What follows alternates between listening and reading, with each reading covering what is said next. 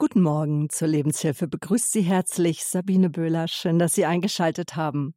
Zwischen Hoffen, Bangen und Kapitulation, wenn das Wunschkind auf sich warten lässt. So haben wir die heutige Lebenshilfesendung überschrieben. Unser Gast dazu ist Anna Kopri.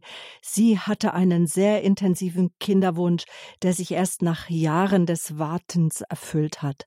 Mehrere Fehlgeburten waren dabei.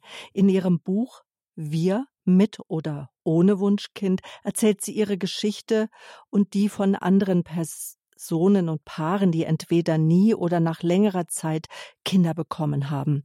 Mit ihr sprechen wir jetzt über dieses doch sehr emotionale Thema. Ich begrüße in Berlin am Telefon ganz herzlich Anna Kopri. Guten Morgen. Guten Morgen, hallo. Genau, Frau Kopri, Sie sind Sozialpädagogin, systemische Familientherapeutin, freie Autorin. Sie haben wirklich eine Gabe zum Schreiben. Das merkt man am Buch. Das ist wirklich leicht zu lesen, beinhaltet alle Komponenten, die ein Buch in diese Richtung haben sollte. Es berührt das Herz, aber auch der Geist wird mit Informationen gefüllt. Ungewollt kinderlos, wenn dieser Zustand das Leben prägt, könnten sich ein für Außenstehender kaum ein fassbarer Schmerz bemerkbar machen und, und auch eine destruktive Dynamik entwickeln. Das lesen wir in Ihrem Buch. Und so haben auch Sie es erlebt, Frau Kopri. Das war mir gar nicht so bewusst. Jedes siebte Paar mit Kinderwunsch in Deutschland hat Schwierigkeiten, Kinder zu bekommen. Wenn das Wunschkind auf sich warten lässt, dann steht ein Paar im Spannungsfeld, ja, so wie wir auch unsere Sendung überschrieben haben, im Spannungsfeld des Hoffens, des Bangens und auch der Kapitulation, der unerfüllte, ja, Kinderwunsch kann sich wie eine Gefangenschaft anfühlen, da kann ich sagen, so habe ich es ein Stück weit empfunden. Und in der Lebenshilfe möchten wir jetzt Möglichkeiten aufzeigen, wir möchten inspirieren, Mut machen, wir möchten jetzt einfach ein Stück Wegbegleiter sein auf dem manchmal doch recht steinigen Weg, ja, mit offenem Ausgang, ja. Frau Kopri, wie hat der Zustand der jahrelangen Kinderlosigkeit, das jahrelange Bangen und Hoffen Ihr Leben damals geprägt? Ja, bei mir war es irgendwie so, dass ich, ähm, als wir uns entschieden hatten, wir wollen jetzt Eltern werden, dass sich bei mir innerlich wie so ein Schalter umgelegt hat und ich gedacht habe, jetzt möchte ich Mutter werden und deswegen war ich so vom ersten Zyklus an eigentlich traurig, wenn es nicht geklappt hat. Und ähm, mit jedem Monat, wo es nicht geklappt hat, habe ich halt immer mehr mich auch darum gedreht und darüber nachgedacht und ähm, immer mehr Eltern gesehen natürlich und schwangere Frauen gesehen draußen und bin dann auch immer mehr ins Fragen gekommen, warum es bei uns nicht klappt. Und das Thema hat mich einfach sehr, sehr stark eingenommen und ich konnte irgendwann kaum mehr an was anderes denken, würde ich sagen. Mhm. Und das beeinflusst dann natürlich auch die Beziehung, oder?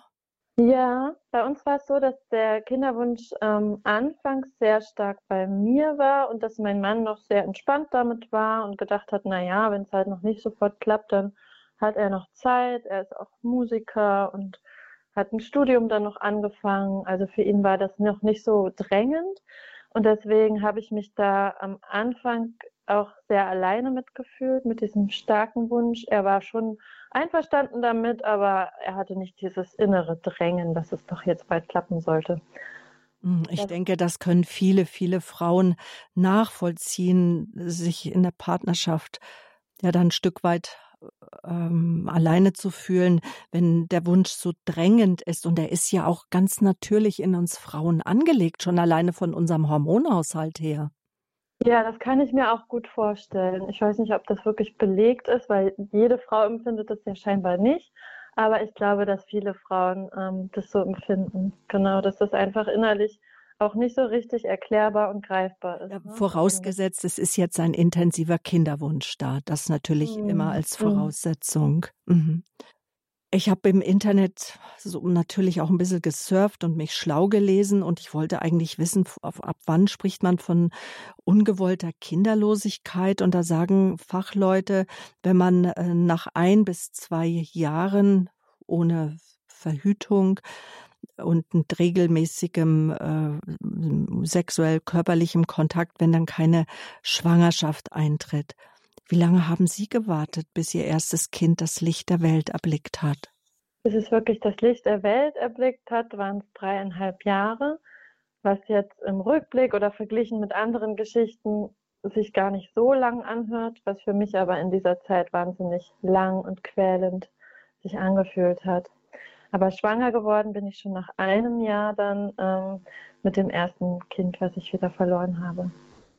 Und das kommt ja dann auch noch äh, schmerzhaft hinzu, die Trauer um die Kinder, die sich eingestellt haben im Körper. Wir glauben ja daran, ab dem Moment, wo sich das Ei der Frau mit dem Samen der, des Mannes verbindet, dass in dem Moment Leben entsteht, dass in dem Moment die Mutterschaft sozusagen beginnt. Und natürlich ist das ein ganz großer Schmerz, wenn festgestellt wird, das Kindlein, das sich erst eingenistet hat im Mutter, Mutterschoß, dass sich das Kind wieder verab ähm, schiedet leise wie ein Schmetterling Abschied vom fehlgeborenen Kind.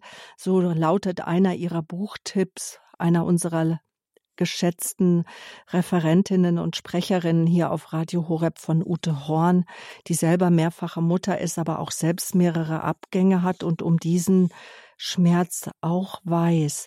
Also bis zur Geburt ihres ersten Kindes ein steiniger, langer Weg. Lassen Sie uns auf diesen Weg zurückblicken, so wie es Ihnen auch möglich ist. Wovon war er geprägt, Frau Kopri?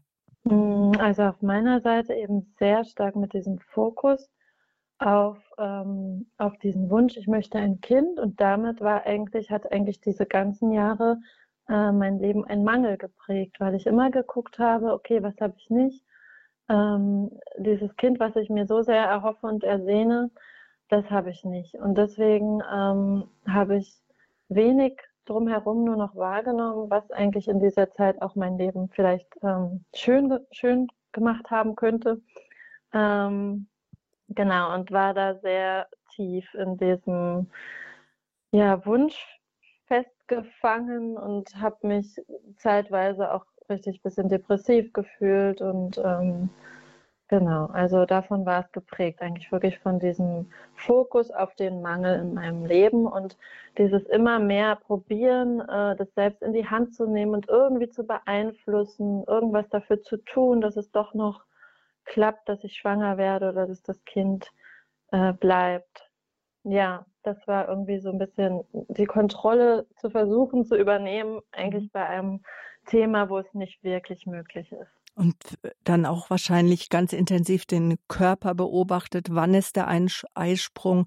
Wann muss ich vielleicht auch mit meinem Mann zusammenkommen? Mhm. Genau, also es war mir gar nicht möglich. Man hört ja dann immer so schlaue Ratschläge, entspann dich doch mal und mhm. äh, fokussiere dich nicht so stark darauf, dann klappt es auch. Und ich habe das wirklich zeitweise probiert, dass ich nicht ganz genau wusste, wo ich gerade im Zyklus mhm. stehe, aber mhm. das war mir gar nicht möglich. Also ich wusste das ganz genau, wo ich gerade im Zyklus stehe, wann der richtige Zeitpunkt ist, wann mein Eisprung ist.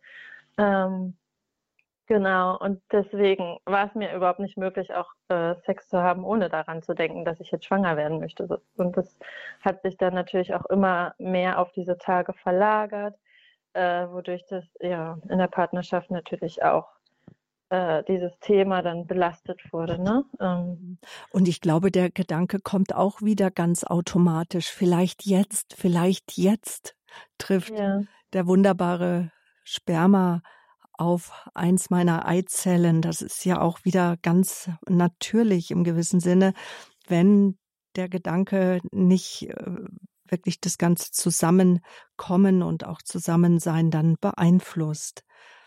Es gibt ja verschiedene äh, Strategien, Frau Kopri, wenn wir heute davon sprechen, wenn das ähm, Wunschkind auf sich warten lässt, das Thema in der Lebenshilfe zwischen Hoffen, Bangen und Kapitulation. Anna Kopri, sie ist mein Gast. Sie hat jahrelang versucht, schwanger zu sein. Im Rückblick sagt sie, bei mir waren es in Anführungsstrichen nur dreieinhalb Jahre, aber es waren auch leidvolle Jahre. Es gibt Paare, die warten wirklich fast zehn Jahre, sechs, sieben, acht Jahre. Und auf einmal, wenn man, manche Paare sagen, wir haben überhaupt nicht mehr dran gedacht und auf einmal plöpp bleibt die Menstruation weg. Man denkt, ah, ich bin jetzt schon in der Menopause, aber nix da. Auf einmal tut sich was im Körper und man denkt sich, hm, sind das Schwangerschaftssymptome? Und dann wird's vom Arzt bestätigt. Auch das gibt es.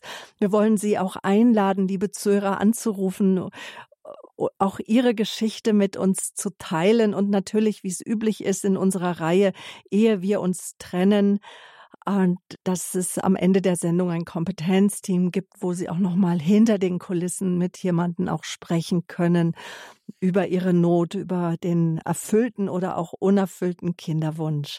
Aber jetzt, Frau Kopri, es gibt ja verschiedene Strategien im Umgang mit Enttäuschungen, ja, mit, mit Schmerz, mit der Wut, mit der Trauer. Jetzt möchte ich noch mal auf den schmerzhaften ersten Verlust ihres ersten Kindes zurückkommen. Was hat die erste Fehlgeburt in Ihnen ausgelöst? Ja, ähm, Fehlgeburt war für mich immer schon irgendwie ein Thema, was ähm, wo ich sehr emotional mitgesprungen bin, wo ich auch sehr traurig war, wenn anderen ähm, Frauen das passiert ist. Und ich habe immer gedacht, ähm, bevor ich ein Kind verliere, möchte ich lieber nie schwanger werden. Und dann ähm, war ich schwanger und habe dann schon innerhalb von kurzer Zeit eigentlich erfahren, dass das Kind sich nicht so richtig in dem Tempo entwickelt, wie es sollte. Und habe dann eigentlich wochenlang äh, gebankt und noch gehofft und irgendwie festgehalten daran, dass es doch noch wächst. Und natürlich gibt es Geschichten im Internet von Kindern, die dann noch gewachsen sind und gesund zur Welt gekommen sind. Ähm, genau, das war bei mir dann nicht so. Und irgendwann hat das Herz aufgehört zu schlagen. Und ähm, und da habe ich aber gemerkt, okay, ähm, ich habe mich trotzdem getragen gefühlt in dieser Zeit von Gott. Ich habe es irgendwie also hinnehmen können, ohne irgendwie ähm, ja jetzt meinen Glauben deswegen hinzuwerfen oder so. Ähm, und habe sogar gemerkt, dass ich dankbar dafür bin, erlebt zu haben, dass ich überhaupt schwanger werden kann. Mhm. Und auch dieses Gefühl, okay, ich bin jetzt Mutter geworden, ich kann mein Kind jetzt nicht kennenlernen. Ähm, das ist jetzt mit Gott zusammen, aber ähm, ich bin trotzdem, fühle ich mich irgendwie, dass ich Mutter bin. Und das hat mich schon viel bedeutet auch. Und mhm. im Nachhinein habe ich dann gedacht, okay, äh, ist mir doch wichtiger, diese Erfahrung gemacht zu haben, als also niemals schwanger geworden zu sein eine sehr wichtige Rolle, wenn sich eine Schwangerschaft, ich wollte gerade sagen, anbahnt, aber das stimmt ja gar nicht. Sie ist da oder sie ist nicht da. Also wenn man schwanger ist, geht man ja als allererstes natürlich auch zum Gynäkologen, zum Frauenarzt. Und da hört man ja so ganz unterschiedliches. Und bei Ihnen war es wohl so, dass Ihr Frauenarzt erstmal gar keinen Mutterpass ausgestellt hat. Wie war das für Sie? Ja, das war schwierig, weil ich dachte, so, jetzt bin ich schwanger, die Schwangerschaft wurde festgestellt. Ähm, und natürlich habe ich vorher ja in dieser Kinderwunschzeit schon immer ganz viel gelesen darüber und habe gedacht, so, jetzt bekomme ich beim ersten Termin meinen Mutterpass und dann ah, kann ich endlich so ähm, aufatmen und denken, ja, ich bin Mutter. Und dann hat sie aber gesagt, na, wir warten mal noch. Und dann beim nächsten Termin war schon klar, irgendwie, ähm, das Kind ist zu klein und dann hat sie halt jedes Mal gesagt, okay, kommen Sie in ein paar Tagen nochmal wieder, dann schauen wir nochmal nach, ob es sich besser entwickelt hat und dann kriegen Sie den Mutterpass. Und das hat sie halt immer wieder verschoben. Und da habe ich, ja, da war ich sehr frustriert und habe gedacht, oh, warum kriegt jeder irgendwie beim ersten Termin Mutterpass, nur ich nicht? Ähm, äh, die wollen mir das gar nicht richtig anerkennen, dass ich äh, jetzt auch schwanger bin oder Mutter bin. Und auch danach fand ich es schade. Also ich hatte immerhin Ultraschallbilder, ähm, aber ich hätte es schön gefunden, einen Mutterpass in der Hand gehabt zu haben, selbst wenn das Kind wieder gestorben ist. Aber das hätte wäre irgendwie wie so ein bisschen wie so ein Ausweis gewesen, ne? Und auch so ein ähm, Beweis darüber, dass das Kind existiert hat. Und hat das dann rechtliche Konsequenzen oder? Äh, ne, ich hätte was in der Hand Ah, Sie hätten was einfach, ne? jetzt habe ich's Ich und da hätte verstanden. drin Mhm. gestanden dann und dann bin ich schwanger Ja. geworden, so und Mhm. so und die und Ja. also, Ja. irgendwie wäre das so 'n Ja, Beweis darüber Ja. gewesen. Aber die Mhm. Ultraschallbilder sind natürlich auch 'n Beweis Ja. darüber, dass es existiert hat. Ja. Ähm, was ja, äh, immer mehr also, wenn vor allem wenn Kinder noch später, ähm, Mhm. in der in der Schwangerschaft bei mir war's ja in der 9. Woche, das war noch sehr früh. Aber es gibt ja, ähm, Kinder, die viel später noch sterben und da bin ich sehr dankbar, dass heutzutage immer sensibler damit umgegangen wird und dass Kinder auch schon beerdigt werden, äh, wenn sie 500 Gramm wiegen und, ähm, eben solche auch so 'ne Geburtsurkunde ausgestellt wird und so weiter, damit die Eltern wirklich auch, ähm ja, damit sie sehen damit sie sich ernst genommen fühlen und Mhm, und es ist dieses auch Kind etwas zum Betrauern, ne, was man in der Hand hat. Genau. Mhm. Es folgte dann noch weitere Abgänge. Wie ist es Ihnen dann in der Folge, äh, ergangen?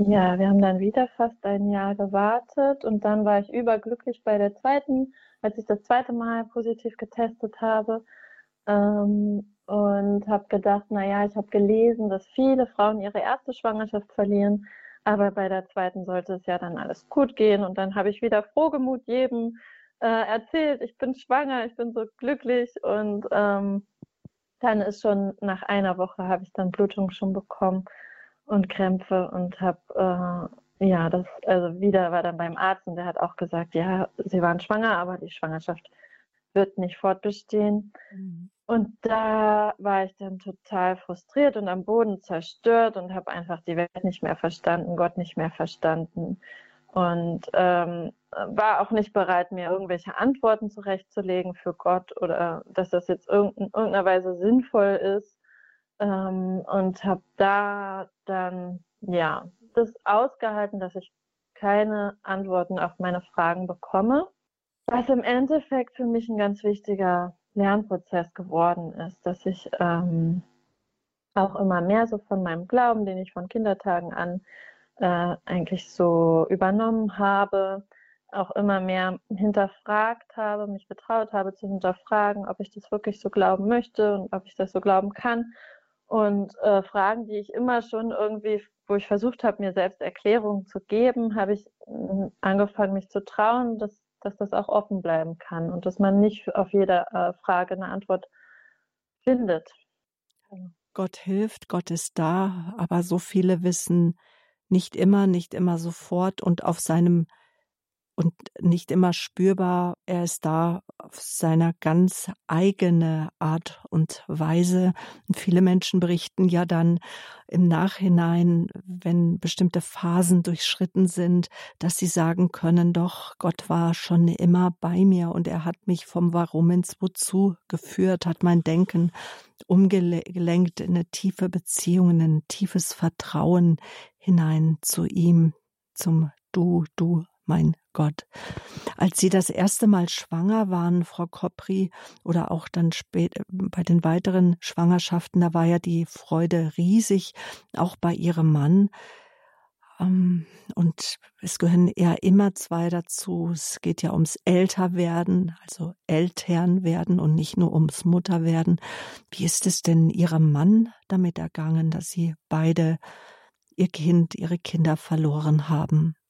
Ja, bei äh, bei der 1. Schwangerschaft hat er sich dann auch sehr darauf eingestellt, dass er jetzt bald Vater wird und hat sich total gefreut und wir haben immer schon, ähm, davon gesprochen und über schon über Namen nachgedacht und so. Also, er hat sich da sehr, sehr drauf eingelassen und deswegen, ähm, war er dann auch sehr, sehr traurig als das Kind wieder gestorben ist und konnte da auch wirklich trauern und mit mir zusammen, hm, ganz also, wirklich Zeit nehmen, um Trauer traurig zu sein. Wir haben uns freigenommen und sind ganz viel spazieren gegangen und haben drüber gesprochen und geweint und Briefe geschrieben an das Kind, was wir, äh, loslassen mussten. Und da ist sogar exemplarisch in unserem 4. Stock, was nie vorher und nie später passiert ist, ein Schmetterling in unser Wohnzimmer geflogen, den wir dann wieder, ähm, ganz bewusst, äh, in die Freiheit entlassen haben. Das war irgendwie ein ganz schönes, tröstliches, ähm, Symbol für uns. Leise wie ein Schmetterling kommen Kinder und manche gehen wieder. Wie hat Ihr Mann getrauert oder was beobachten Sie? Wie trauern Männer?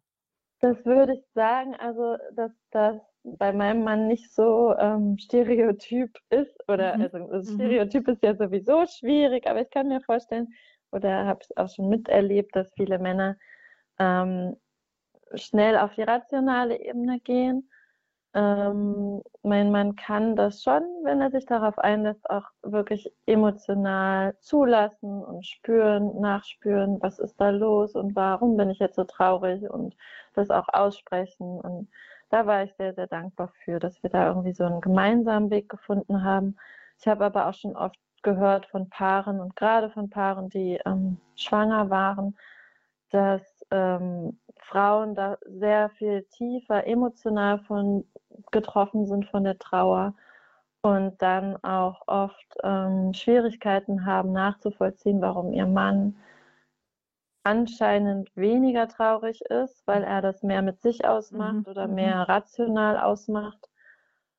Ähm, es ist ja auch so, ähm, das steht hinten im Interview mit der Ute Buth in meinem Buch, äh, dass sie sagt, ähm, es gibt ja so, ähm, wenn einer sehr, sehr traurig ist, dann muss eigentlich der andere Partner ähm, sich zusammenreißen und das Leben irgendwie weiter meistern und arbeiten gehen und so. Und ähm, deswegen ist es auch eigentlich ganz natürlich, dass wenn einer sehr, sehr stark im Loch ist, das haben ja auch andere Paare erzählt, dass der andere dann funktioniert.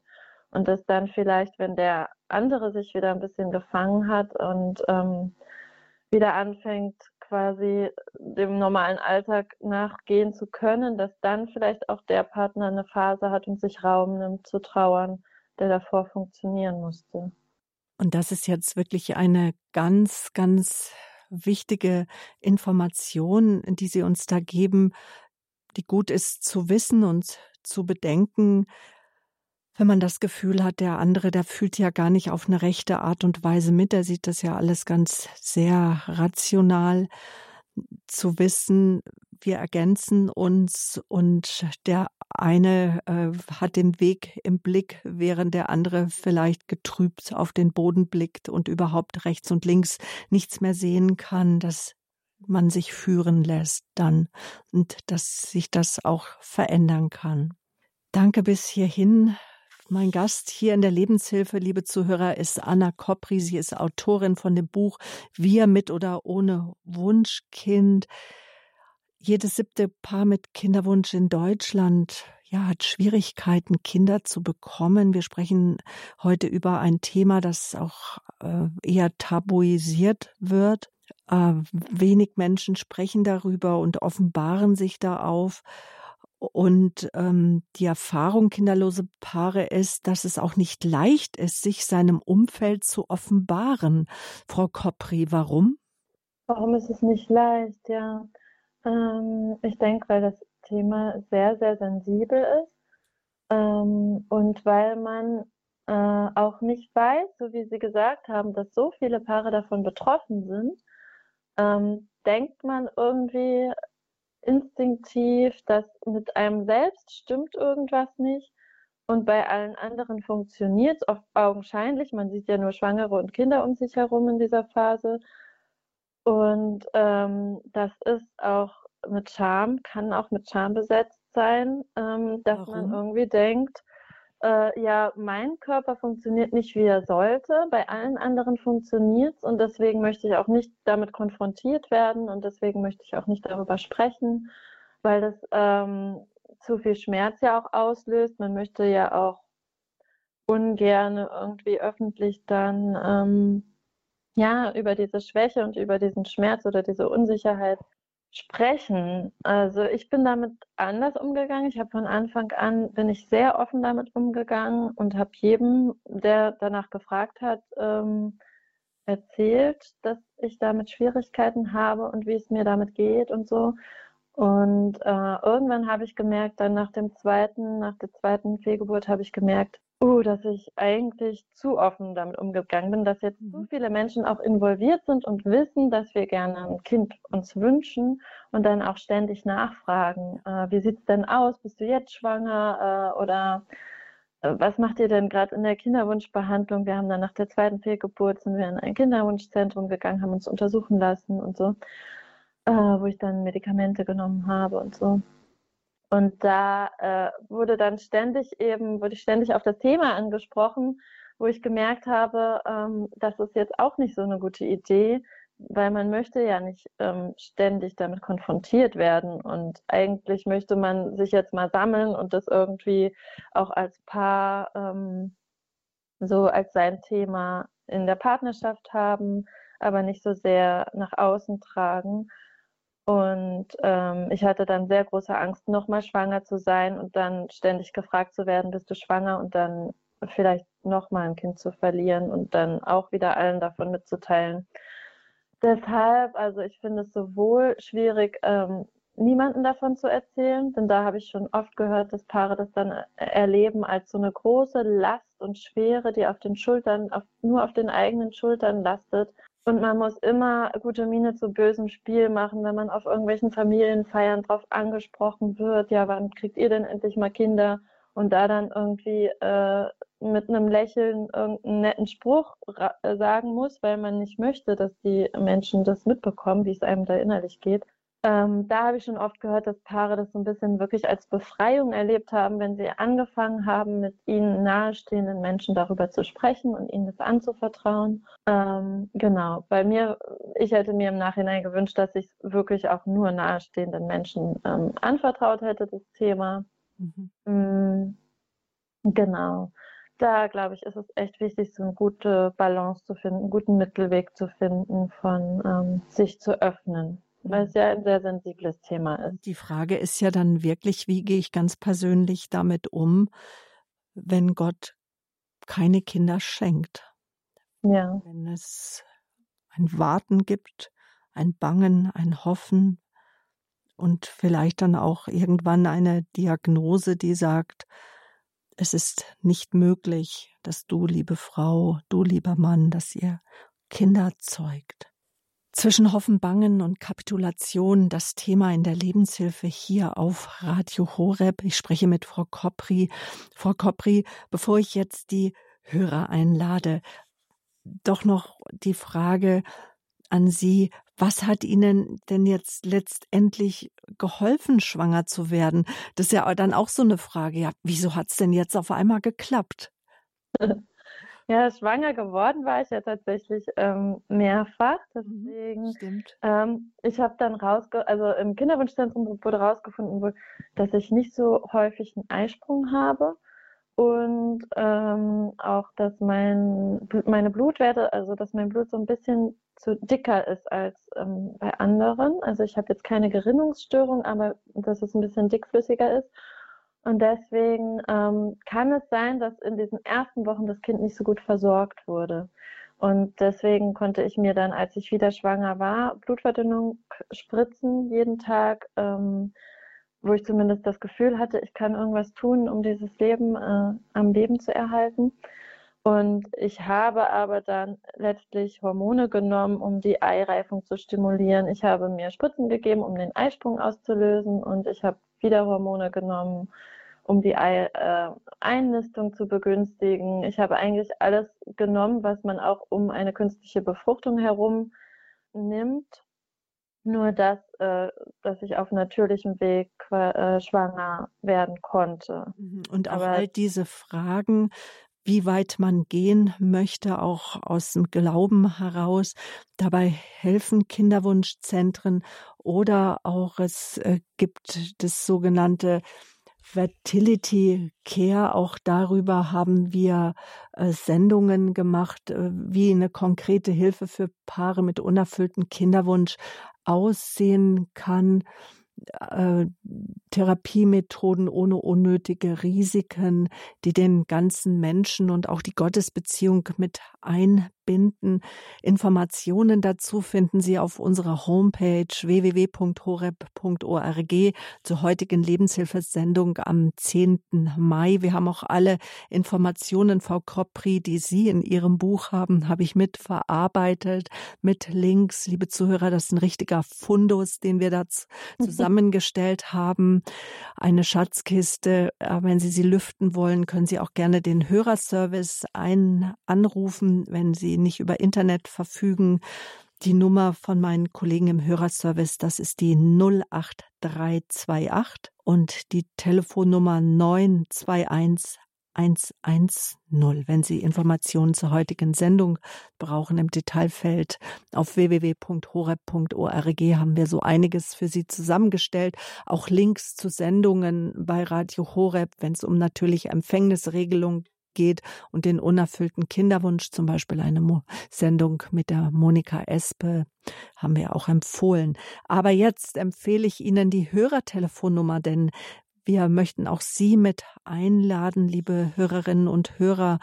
Vielleicht ist Ihnen das Thema vertraut. Was hat Ihnen geholfen? Wo haben Sie Fragen? Welche Erfahrungen möchten Sie mit uns teilen? Sie können anrufen. Die Nummer, das ist die 089 517 008 008. Ich sage nochmal die Hörertelefonnummer 089 517 008. 008. Wir freuen uns auf Ihre Anrufe. Gleich geht's weiter im Gespräch mit der Autorin von Wir mit oder ohne Wunschkind mit Anna Kopri und auch mit Ihnen dann, liebe Zuhörer.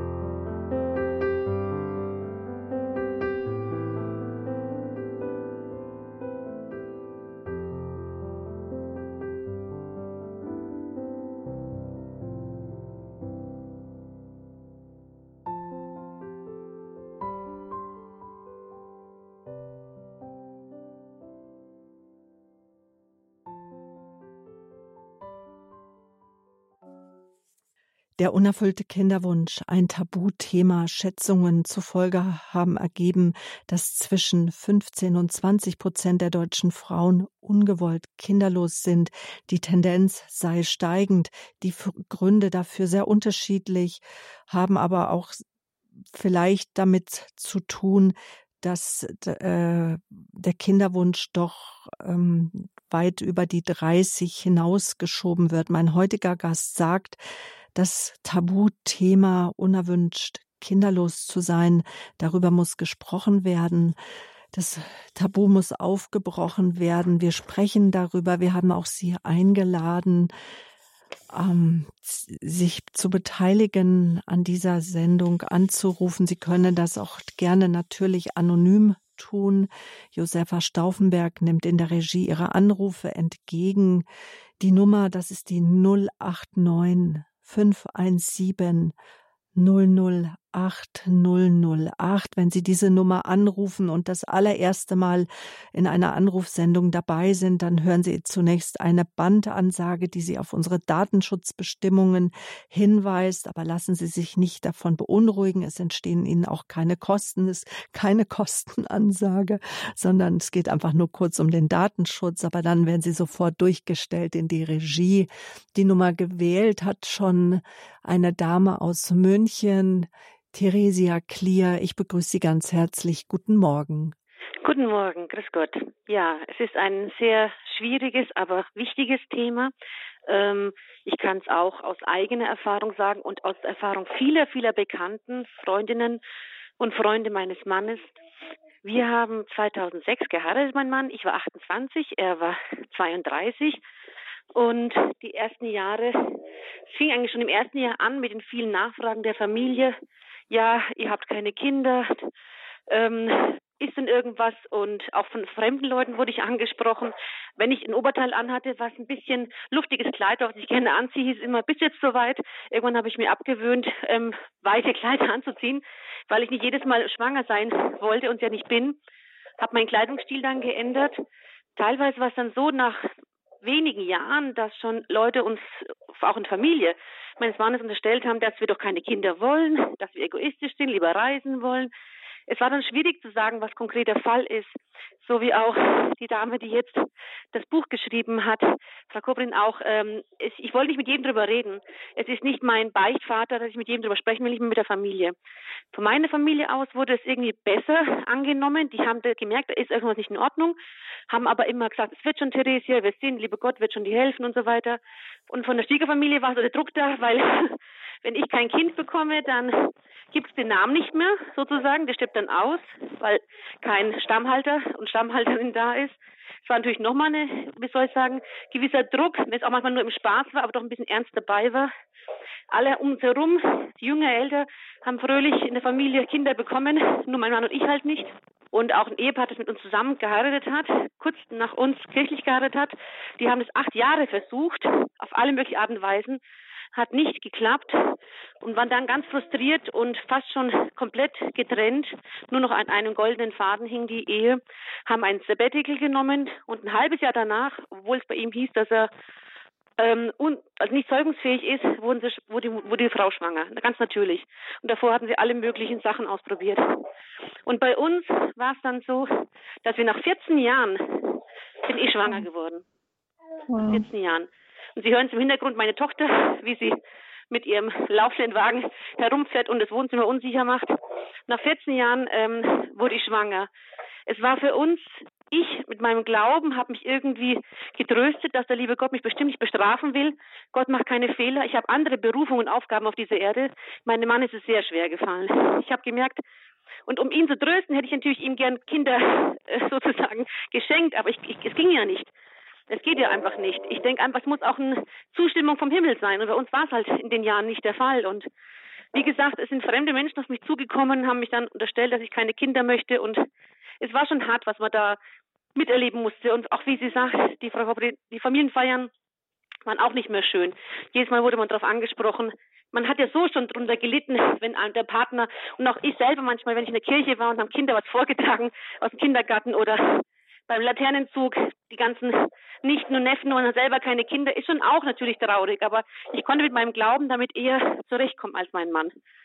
Und dann nach 14 Jahren sind wir doch schwanger geworden, dass mhm. meine Schwiegermutter in Tränen ausgebrochen ist und es nicht mehr glauben mhm. konnte, dass es noch bei uns mhm. dazu kommt. Frau Kopri, erstmal ganz, ganz herzlichen Dank, dass Sie uns so lebendig daran teilhaben lassen. Natürlich auch an den schmerzhaften Fragen. Und Frau Kopri, auch darüber schreiben Sie in Ihrem Buch. Sie haben eben auch schon gesagt, es gibt dann immer wieder so schlaue Ratschläge. Immer wieder ist zu hören, warten Sie doch ab, Sie sind ja noch jung oder es wird schon klappen. Oder wie jetzt Frau Klier erzählt hat, ach, wollt ihr nicht, seid ihr egoistisch, denkt ihr nur an euch selber. Wie, wie kann dem, äh, oder erstmal vielleicht die Frage noch an die Frau Klier, wie sind Sie denn dem dann begegnet, Frau Klier? Also einmal war es eine leichte Bekannte sozusagen, oder gute, äh, nicht gut bekannte, aber eine Dame, die uns ab und zu mal Änderungsschneidereien gemacht hat für mhm. mich, weil ich da meine Mutter als Schneiderin geprägt war. Und ähm, die hat mich einmal an der Tür gefragt, Frau Klier, Sie wollen keine Kinder, gell? Und ich war so geschockt, ich bin danach nicht mehr hingegangen, habe meinen Mann nur noch die Sachen hinbringen lassen, weil ich es frech fand. Ich fand es frech, ich bin schlagfertiger Mensch, aber in dem Bereich, was mein Kinderwunsch angeht, mein Mann, da war ich nicht schlagfertig. Da war ich einfach nur empfindlich und, und traurig darüber natürlich auch und mein Mann natürlich traurig war und dann wollte ich natürlich ihn glücklich machen damit. Aber in der Familie, muss ich ganz ehrlich sagen, ähm, habe ich dann in meiner Familie gesagt, wir haben da unsere Schwierigkeiten. Irgendwann mal, mein Vater hat immer gemeint, mach dich nicht verrückt, Kind. Ich würde es mir wünschen, wenn ich von dir auch ein Enkelchen bekommen würde, aber mach dich nicht verrückt. Das wird schon. Und wenn nicht, dann lebt ihr euer Leben so ungefähr, mein Vater immer gesagt. Ist wohlwollend, oder? Gut, meine Tochter verstorben, mein Vater am Schlaganfall, aber er hat zumindest nicht bekommen, dass ich ein Kind bekommen habe. Mhm, mhm. Und von der Schwiegerfamilienseite aus war es mir irgendwann mal zu blöd, weil ich da irgendwie es passt nicht zu uns, das, was sie uns unterstellt haben. Und irgendwann mal habe ich schon so ein bisschen gesagt, naja, es ist nicht bei allen so, dass es gleich von Anfang an klappt. Und es gibt dann vielleicht auch Schwierigkeiten. Und wir so auf die Art, ähm, wir schauen und hoffen, dass es so wird, aber wir können es nicht sagen. Und irgendwann hat mir jemand gesagt, ob denn mein Mann irgendwie Windpocken oder irgendwie eine Art oder Masern gehabt hätte. Mhm. Weil dann hieß es, deswegen könnte er keine Kinder so auf die Art zeugen oder irgendwie. Aber es war nicht das Problem bei meinem Mann, es lag eher bei mir. Aber es war dann so, dass ich meine Schwiegermutter irgendwann mal gefragt habe, du hatte Adrian eigentlich Masern und Windpocken gehabt? Und irgendwie hat es da geschnackelt, dass ich dachte, oh Gott, jetzt ist sie schuld, dass ihr Sohn irgendwie kein Vater werden kann, weil sie ihn nicht nicht vor den Masern oder Windpocken geschützt hat oder sowas in der Art.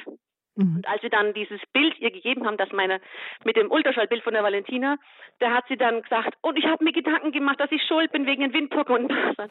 Die konnte nicht fassen, dass ich jetzt sozusagen schwanger war. Mhm. Aber wie gesagt, irgendwann mal muss man, wie Frau Kappel sagt, mit den Vertrauten ein bisschen anfangen, ihnen zu sagen, weil sonst werden die in die falsche Richtung gelenkt. Sonst verstehen die es genauso wenig wie Fremde. Ich würde Fremden auch nicht mehr sagen. Aber ich würde auf alle Fälle den nahen Verwandten andeuten und irgendwann mal vielleicht mit dem liebsten Bruder oder Schwester oder Tante oder wenn man sogar zur Schwiegermutter ein gutes Verhältnis hat, würde ich dann schon auch mal andeuten. Mhm. Und auch, was ich gemacht habe, das ist eine große Sache. Ich habe jeden, den ich getroffen habe, jede Klosterschwester, jeden Pfarrer, immer gebeten, ob sie für uns beten, zum lieben Gott, ob wir denn die Gnade geschenkt bekommen, Eltern zu werden. Und ob, dass sie uns dafür segnen ob wir dafür bestimmt sind oder nicht. Da habe ich immer dafür gebeten. Und das machen wir jetzt auch nachher nach der Sendung oder ich bitte Sie auch jetzt schon, liebe Hörerinnen und Hörer, einfach das mit in Ihr Gebet heute zu nehmen. Es gibt unzählige Paare, wobei Frauen der Leib einfach leer bleibt, was sind Goes, was sind No-Gos, ähm, wenn ich mit einer Frau oder einem Paar spreche, dessen Kinderwunsch unerfüllt bleibt oder wo ich beobachte, dass äh, sich äh, keine Schwangerschaft einstellt, Frau Kopri? Ja, ich möchte erstmal nochmal sagen, vielen Dank für Ihre Offenheit, Frau Klier, und herzlichen Glückwunsch. Das ist ja total schön dass es nach so langer Zeit noch geklappt hat. Mit weit über 30, ja. Mhm. Mm, ja. 40 äh, meine ich. 40. Ein ganzes Stück über 40, genau, wow. Mhm. Ähm, ja, No-Gos. Ähm, ja, ähm, einmal diese schlauen Ratschläge, entspann dich mal und ich kenne diesen und jenen, der ist dann doch noch schwanger geworden. Diese Geschichten sind zwar ähm, schön für diejenigen, aber in dem Moment, wo man selber einfach überhaupt nicht weiß, ob es jemals bei einem klappt, dann können diese Geschichten auch eher wie ein Schlag sein und man möchte die eigentlich gar nicht hören. Deswegen ähm, in meinem Buch gibt es auch solche Geschichten, ne, wo Paare dann doch noch Kinder bekommen. Äh, Habe ich auch gedacht, für manche sind solche Geschichten in, mitten in dieser akuten Zeit, wo sie schwanger werden wollen, eigentlich schwierig zu hören. Und auf der anderen Seite können sie natürlich ermutigen, das würde ich mir sehr wünschen ähm, dass sie auch ermutigen können, nicht aufzugeben und irgendwie zu vertrauen. Ähm, genau. Aber ähm, was man eben nicht machen sollte, Frau Klier hat das auch erzählt, so Unterstellungen zu machen oder selber Mut zu maßen, warum jetzt jemand kein, äh, nicht schwanger wird. Ähm, und dann, wenn man sich offenbart, jemanden, auch Nahestehendem, äh, dann ist es, äh, habe ich es oft erlebt oder ich habe es oft von auch anderen gehört, dass es sehr schwer ist, besonders bei Menschen, die äh, da, daran glauben, dass Gott irgendwie äh, Gebet erhört und dass Gott es gut meint, äh, auszuhalten mit jemandem, äh, dass er durch diesen Schmerz gerade geht und einfach da zu sein und zu sagen, ich bin da und äh, also es tut mir wahnsinnig leid, wie es dir geht und ähm, ich halte das mit dir aus und ich hoffe mit dir weiter. Oder auch, wenn jemand sich entschieden hat, ich möchte jetzt aufhören zu hoffen, ich möchte jetzt dieses Thema abschließen, äh, auch zu sagen, okay, ich ähm, vertraue dir da und ich gehe auch diesen Weg mit dir und ähm, dieses Thema loszulassen, weil auch das, finde ich, ist ganz schwierig. Das habe ich selbst erlebt, als ich dann Kinder bekommen habe und nahestehende ähm, Frauen aber damit immer noch gekämpft haben und dann irgendwann entschieden haben, ähm, ihren Kinderwunsch loslassen zu wollen. Dass das mir wahnsinnig schwer fiel, den Kinderwunsch loszulassen von diesen nah, nahestehenden Frauen. Also, dass man auch da dann sagt, okay, ähm, ich, ich vertraue darauf, dass du glücklich werden kannst, auch ohne Kinder. Und es ist richtig, den Weg, den du einschlägst, den möchte ich mit dir mitgehen. Mhm, oder also auch diese Frage, bin ich ein, ein, ein, wertvoller Mensch oder fehlt mir etwas, wenn ich kinderlos bleibe? Bin ich irgendwie versagt oder so, ne? Ja, also das ist auf jeden Fall eine Frage, die wahrscheinlich viele äh, sich stellen, die für mich war es auch so, das war irgendwie mein Lebensthema. Ich möchte gerne Kinder kriegen und wenn das nicht passiert, was macht denn dann, also was ist denn dann mein, das Ziel meines Lebens quasi, ne? Mhm. Da, ähm, ja, da muss man sich wahnsinnig neu sortieren und da würde ich ja jedem wünschen, der in dieser Situation ist, dass ähm, er oder sie wirklich erfährt, genau, wie wertvoll und wie ganz sie oder er trotzdem ist, auch äh, ohne Kinder zu bekommen. Ähm, denn Fruchtbarkeit oder Mütterlichkeit, äh, die drückt sich ja nicht nur an Kindern aus, also an selbst gezeugten Kindern, sondern in uns, in jedem von uns ist ja so vieles reingelegt und so viele Gaben und auch so viel Fähigkeit, Mütterlichkeit zu leben, Empathie zu leben, für andere Menschen da zu sein, andere Menschen zu helfen, sich zu entfalten. Und das ist ja eigentlich genau das, was auch Mütter oder Väter tun. Sie begleiten ihre Kinder dabei, äh, das zu entfalten, was in ihnen, äh, in sie reingelegt ist, ähm, auf eine möglichst gute Weise. Und das können äh, Paare, Frauen auch genauso leben in ihrem Leben ohne eigene Kinder. Danke erstmal bis hierhin. Auch Ihnen, Frau Klier, für Ihren Anruf. Wir wünschen Ihnen und auch Ihrer Tochter, Ihrem Ehemann von Herzen alles Gute, Kraft und Segen der Familie. Danke für Geldgut und Ihnen auch allen ganz, ganz viel Kraft. Mhm. Und Glauben an das Gute und an den Gott, das äh, Aufgaben für uns hat und für jeden eine Berufung. Und dass er uns durch die Zeit der Trauer, des Bangens, Hoffens hindurchführt. Darüber möchte ich jetzt noch einen Moment mit Ihnen reden, Frau Kopri. Denn es sind ja wirklich Phasen. Es gibt Phasen, da sehen wir vielleicht auch andere Berufungen und gehen vielleicht auch in unerwartete Berufungen hinein. Aber dennoch, das haben Sie vorhin auch schon mal kurz angedeutet und ich denke, das kennen viele Frauen, dann begegnen einen auf irgendeine Art und Weise Kinder und sofort plöppt diese Trauer wieder auf oder der Gedanke, jetzt könnte unser Kind vielleicht auch schon zuerst Kommunion gehen, jetzt könnte, könnten wir mit unserem Kind schon tolle Urlaube und Wandern irgendwas verbringen oder wenn es runde mhm. Geburtstage sind. Wie kann ich oder wie kann ein Paar um diesen, ich nenne es jetzt auch mal, gestorbenen Kinderwunsch trauern? Hm. Ja, also das ist auf jeden Fall was, was, wo ich finde, dass in unserer Gesellschaft da noch zu wenig Raum für ist. Dadurch, dass das Thema ähm, oft eben tabuisiert wird. Da bin ich sehr dankbar, dass im Moment ich erlebe, dass das Interesse immer größer wird und auch ähm, die Bereitschaft darüber zu sprechen, auch in den Medien das Thema aufzugreifen, immer größer wird, so dass ich sehr hoffe, dass immer mehr auch so Räume geschaffen werden, äh, für Menschen, die diesen Wunsch, diese Sehnsucht loslassen müssen und darum trauern. Es gibt ja mittlerweile, wie ich vorhin erwähnt habe, Möglichkeiten, seine fehlgeborenen Kinder zu begraben und zumindest so einen Ort zu haben, wo man dann hingehen kann, um zu trauern und um ähm, mit diesem Kind äh, zusammen zu sein.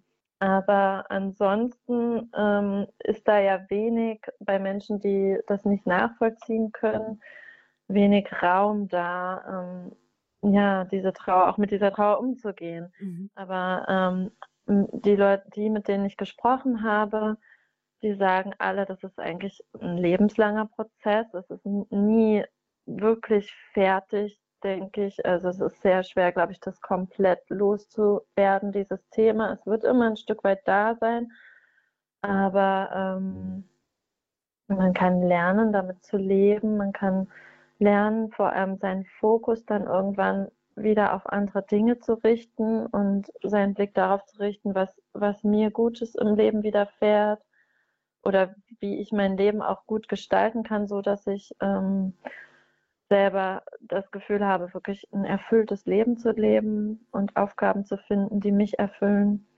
Und trotzdem finde ich es wichtig, dass wenn diese Trauer kommt, hochkommt, dass man dieser Trauer Raum gibt, dass man sich dafür Zeit gibt und dass man sich darin vor allem auch ernst nimmt und sagt, ja, das ist, ähm, das ist ein gestorbener Wunsch, das tut wahnsinnig weh und es tut auch nach 10, 20 Jahren, 30 Jahren immer noch weh und es darf auch wehtun. Äh, und wir haben alle in unserem Leben ähm, Themen, die uns wehtun. Ähm, und ja, es ist auch wichtig, dem nachzuspüren, finde ich, und, und uns bewusst zu machen, dass das Leben eben nicht äh, vollkommen und ganz ist und jeder hat irgendwo Lücken und Schmerz und Dinge, die er gerne hätte. Wobei ich finde, dass so ein Kinderwunsch schon ein sehr existenzielles Thema ist. Also, ja. Wir haben eine weitere Hörerin, die ich jetzt herzlich begrüßen möchte aus dem Hessenland, Christine Müller. Guten Morgen. Guten Morgen. Ich muss hier heute Morgen ein Plädoyer für meinen Herrn Jesus Christus abgeben. Und da Sie ein christlicher Sender sind, mhm wage ich das auch, dann woanders wäre mir das sicher nicht möglich. Und zwar geht es darum, ich habe praktisch auch mir ein Kind gewünscht. Wir haben in der Ex-DDR gelebt und auch unter sehr schwierigen Bedingungen leiden müssen wegen der Politik und äh, sind geflüchtet und vor der Flucht bin ich schwanger geworden.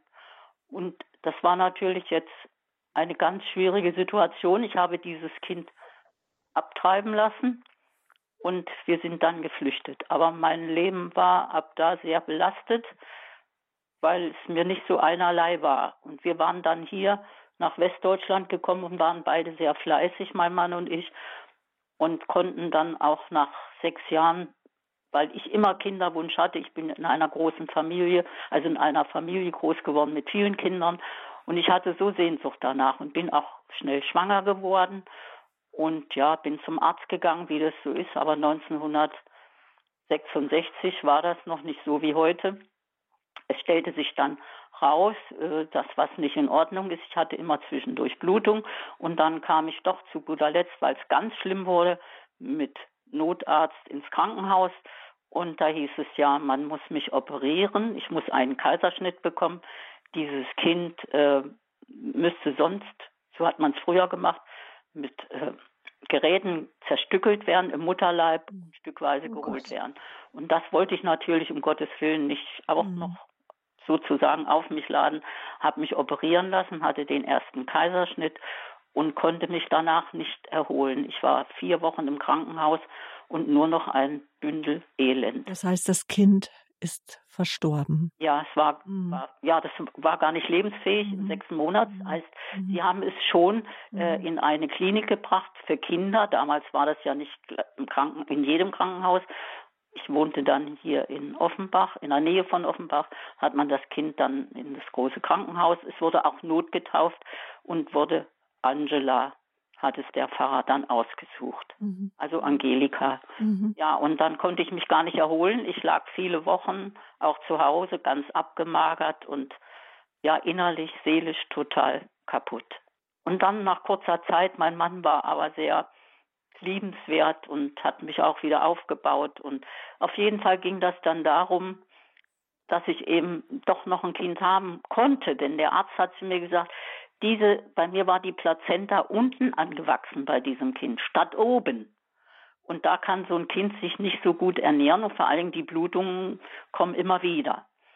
Und da hat er bei dem Kaiserschnitt danach gesagt, ich könnte noch viele Kinder haben. Von der, von der Natur aus bin ich kerngesund im Unterleib. Aber wie gesagt, es war eine Missbildung in der Natur, sagte, die gibt es in 10.000 Fällen einmal. Und ich war diejenige. Und ich war natürlich auch sehr schuldbeladen, das muss ich ehrlich sagen. Denn wir hätten dann da bleiben müssen. Wir hatten aber schon alles in die Wege geleitet, äh, wegzugehen. Mein Bruder war dann schon hier und wir konnten dann hier auch gut ankommen. Auf jeden Fall war es dann so, dass ich unglücklich war nach dieser Geschichte Und nach einer Weile konnte ich meinen Mann doch wieder überzeugen und ja, und dann war ich wieder schwanger. Und dann will ich nur sagen, und dann, ja, hat der Arzt auch den Geburtstermin mit mir bestimmt. Er sagt, wir machen wieder einen Kaiserschnitt, damit das Kind lebend zur Welt kommt. Und sie, das überstehen sie. Und zwar auch alles gut. Und ich muss sagen, in diesem, wie mir das, wie ich den Kaiserschnitt hatte, danach habe ich nur gebetet, gedankt. Ich habe meinen Sohn gesehen, wie er aussieht und kam dann in das Zimmer, war dann äh, mit einer Patientin zusammen, habe immer nur gebetet. Ich brauchte 24 Stunden keine Schmerzspritze. Dann kam der Arzt früh morgens und hat gesagt, das habe ich noch nie in meiner Praxis gehabt. Dass das jemand, ich war ja nun aufgeschnitten, alles, der Bauch, die Gebärmutter. Mhm. Auf jeden Fall, ich habe einen Sohn bekommen und ich bete ja heute immer noch pausenlos und mein Glaube ist ganz dicht und eng an Jesus Christus und dabei bleibt Ich bin jetzt 85 Jahre, mein Sohn ist ein tüchtiger Rechtsanwalt geworden und ich kann nur jedem sagen, Gott vergibt alles, wenn man darum bittet. Und das ist eigentlich das, was ich dazu beitragen wollte, dass man nicht aufgibt und auch danach immer wieder daran denkt, was er uns Gutes tut. Wunderbar. Dankeschön für Ihre ja. berührende Lebensgeschichte. Ja, und dieses Plädoyer musste ich einfach abgeben, weil Jesus in mir ganz stark verankert ist. Und Jesus mhm. ist der Herr dieser Welt und der kann alles. Und Gott heilt. Ja. Gott ja. Heilt die verhärtesten ja. Wunden. Er heilt alle Vergehen. Ja. ich bin auch schon 26 Jahre jetzt Witwe. Mhm. Mit 59 bin ich schon Witwe geworden. Mein Mann war 62. Aber mein Sohn ist ein guter Mensch und ich habe auch ein Enkelchen und den habe ich auch neun Jahre mit erziehen können und auch zum Teil zu Jesus geführt. Aber jetzt ist das nicht mehr so, wenn die so um die 20 sind, kriegen sie viel ausgeredet. Aber ich bete jetzt immer noch und wenn ich nicht mehr da bin, betet Jesus. Das stimmt. Und auch wenn wir in der Trauer verhaftet bleiben oder im Schmerz verhaftet bleiben, gerade Frauen nach einem Schwangerschaftsabbruch. Es kommt manchmal erst nach Jahren an die. Oberfläche, gibt es aber auch heilende Wochenenden, wie zum Beispiel Rachels Weinberg. Auch darüber Informationen im Internet auf horeb.org. Ja, schön. Und Ihr Sender ist wirklich für mich, aber ich bin zwar evangelisch, aber das hat damit nichts zu tun. Ich habe den gleichen Gott wie Sie. Wir haben Jesus Christus, der da oben ist. Wir sind getauft auf denselben Namen, nämlich genau auf Jesus so Christus. Ja. Und die und Taufe auch, vereinigt uns. Ja, mein Sohn ist auch getauft und auch konfirmiert und mein Enkel auch getauft. Also von daher gesehen, ich als Oma habe da immer guten Einfluss gehabt und das ist auch alles gut und dass mein Sohn auch tüchtig, fleißig geworden ist. Das lag alles in Gottes Hand. Liebe Christine Müller, meine Schwester im Herrn, Dankeschön für Ihren Anruf. Ja. Alles Gute. Ich danke auch, dass Sie mich angehört haben. Ja. Auf Wiederhören. Auf Wiederhören. Frau Kopri, zum Abschluss unserer Sendung eine bewegende Lebensgeschichte, auch eine Liebesgeschichte, die Gott gegangen ist, ein Liebesweg mit Christine Müller. Er schreibt auch auf krummen Wegen gerade unerfüllter Kinderwunsch, das Bangen um die Schwangerschaft. Was möchten Sie Paaren in ihr Lebenstagebuch schreiben, die auf das Wunschkind, äh, wenn das Wunschkind sozusagen auf sich warten lässt? Hm.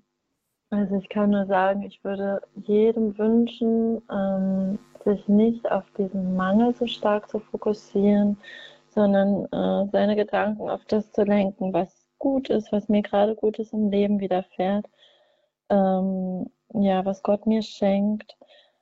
Denn unsere Gedanken bestimmen so vieles, bestimmen unser, ähm, unser Lebensgefühl und auch, haben auch Einfluss auf unseren Körper. Und ich würde ähm, ja, mir wünschen, dass es möglich ist für Paare, für Frauen, ähm, auch wenn dieser Spruch, du musst nur loslassen, eigentlich das äh, Schlimmste ist, was man in dieser Zeit hört, aber immer wieder zu probieren, diese Kontrolle, die man selber unbedingt haben möchte, auch ein Stück weit abzugeben und loszulassen und dazu vertrauen, dass Gott ähm, einen guten Weg mit mir geht ähm, um dieses Vertrauen auch zu ringen immer wieder, denn, denn ich glaube, dass wenn man das selbst zu sehr beeinflussen möchte und zu sehr selbst in die Hand nehmen möchte, dann kann man sich darin verrennen und das tut einem nicht gut und es führt auch zu nichts Gutem, glaube ich. Ähm, genau. Nun sind Sie ja auch ausgebildet in äh, Familientherapie. Für wie wichtig halten Sie es denn auch, dass man äh, Seelsorge oder ein Stück, äh, ein therapeutisch Begleitung auch in Anspruch nimmt? Oh ja, das ist auf jeden Fall was, was ich im Nachhinein denke, was mir sehr gut getan hätte, was, was ich schade finde, dass ich es nicht in Anspruch genommen habe. Ähm, es gibt mittlerweile auch ähm, Gruppen, christliche Gruppen von Frauen, die sich austauschen, die sich da gegenseitig ermutigen und stärken und auch darin stärken, äh, dass sie nicht nur durch diesen unerfüllten Wunsch definiert sind, sondern dass so viel anderes auch noch wichtig ist in ihrem Leben. Äh, da gibt es das Hope Kinderwunsch Netzwerk, das ähm, von einer jungen Frau Magali Kassa gegründet wurde, wo man einfach Teil so einer Gruppe werden kann, die sich gegenseitig ermutigen. Es gibt Hannas Initiative, wo auch Frauen und Paare einfach äh, auf diesem Weg begleitet werden und auch auf dem Weg begleitet werden, den Kinderwunsch loszulassen irgendwann, wenn es denn sein soll. Ja, und, und genau mit Simone von den Hannas hatte ich auch im letzten Jahr ein Gespräch die Sendung kann auch nachgehört werden, finden Sie auf unserer Homepage www.horeb.org. Das Weiße ja. Kreuz haben Sie noch angeführt und auch Team F, auch all diese Informationen, die haben wir ins Internet gestellt. Also auch das eine ist das Vertrauen auf Gott, ich und mein Gott. Aber das andere ist auch, so höre ich es jetzt raus, vielleicht sich doch äh, ähm, Gemeinschaften, Initiativen, Menschen auch anzuvertrauen, die den Mangel selber auch kennen, das Bangen, Hoffen und Ringen. Ja. Denn ich denke, also oft ist es so, dass man sich wirklich nur von Menschen verstanden fühlt, die ähnliches erleben äh, und auch nur solche Menschen an sich ranlässt, emotional. Und da, ähm, genau, ist es sehr wertvoll, wenn man so eine Begleitung hat in dieser Zeit. Dankeschön, dass Sie uns jetzt ein Stück weit Wegbegleiterin waren. Danke für Ihre Zusage auch zum Interview. Anna Kopri aus Berlin sind Sie uns zugeschaltet, Autorin von Wir mit oder ohne Wunschkind. Ihnen und Ihrer vierköpfigen Familie alles Gute, Kraft und Segen auf Ihrem weiteren Lebensweg. Behüt Sie Gott. Vielen Dank, gleichfalls. Und es ist die Reihe, ehe wir uns trennen, weil uns ihre Beziehung einfach wichtig ist, wenn das Wunschkind auf sich warten lässt, unser Thema. Und es ist üblich, dass nach der Sendung Sie noch anrufen können. Wir haben nämlich ein, wieder ein Kompetenzteam für Sie bereitgestellt. Frau Kopri gehört auch zu diesem Team. Fünf Männer und Frauen, die Ihnen jetzt noch für Gespräche zur Verfügung stehen von der Initiative Liebe Leben, das Ehepaar Matte. Frau Matte sagte mir sofort, das Thema, das ist uns auch bekannt. Ähm, dann die Frau Kopri sowieso, die als Buchautorin Katrin Fuchs ist mit dabei. Sie ist Einzel- und Paarberaterin und kennt auch nur zu gut den Schmerz auch der Kinderlosigkeit und das Finden einer neuen Berufung. Frau Fuchs mit ihrem Mann war schon vor über ich glaube, vor 15 Jahren bei uns zu Gast. Da ging es auch um den Umgang mit unerfüllten Kinderwunsch. Und ich freue mich ganz sehr, dass ich die Traumatherapeutin Sonja Theresia Hoffmann gewinnen konnte für das Kompetenzteam. Das Team steht Ihnen jetzt ab 10 nach 11, 11 Uhr 10 bis 12 Uhr 10 zur Verfügung unter der Hörertelefonnummer 089 517 008 008, weil uns ihre Beziehung wichtig ist. Darum gibt es nach der Sendung, ehe wir uns trennen in der Sendereihe, immer auch das Kompetenzteam die Möglichkeit, nach der Sendung noch in den Austausch zu kommen, Fragen zu stellen, Sorgen zu teilen, Erfahrungen zu teilen, einfach ein Menschen sind für Sie da, die ein Stück Wegs mit Ihnen gehen. Unter der Nummer 089 517 008 008. Das Interview, wenn Sie es noch mal ganz hören wollen, gibt es mehrere Möglichkeiten heute Abend im Nachtprogramm um 23 Uhr oder nehmen Sie doch gerne zeitunabhängig unseren Podcast in Anspruch www.horeb.org. Vielleicht haben Sie auch schon die Radio Horeb App, auch darüber können Sie die Sendung natürlich nochmals nachhören. Sie kann auch nachbestellt werden. Der CD-Dienst steht Ihnen gerne für Fragen zur Verfügung. Und es gibt eine große Liste an Buchinformationen und auch Institutionen, an die Sie sich wenden können. Vielleicht suchen Sie auch ein Kinderwunschzentrum. Auch darüber haben wir Infos auf www.horeb.org unter dem Sendetag 10. Mai die Lebenshilfe für Sie bereitgestellt. Der Hörerservice gibt Ihnen selbstverständlich gerne Auskunft 08328 921 110. Morgen in der Lebenshilfe erwartet Sie an dieser Stelle Bodo Klose. Bei ihm zu Gast waren vor einiger Zeit der Josef Kraft mit seinen Kindern, mit Josef Maria, mit dem Gabriel, dem Elias und dem Jonas und der Tatjana. Und morgen, das ist in der Reihe Lebenslinien, da geht es darum, dass die Kinder und auch der Herr Kraft sehr, sehr früh die Mutter beziehungsweise die Ehefrau verloren haben. Überschrieben ist die Sendung morgen. Als alles verloren ging, blieb die Musik und Dankbarkeit. Es ist nämlich eine musikmachende Familie. Schalten Sie morgen ein, gerne um 10 Uhr in der Lebenshilfe. Mit diesen Hinweisen verabschiedet sich von Ihnen Ihre Sabine Böhler.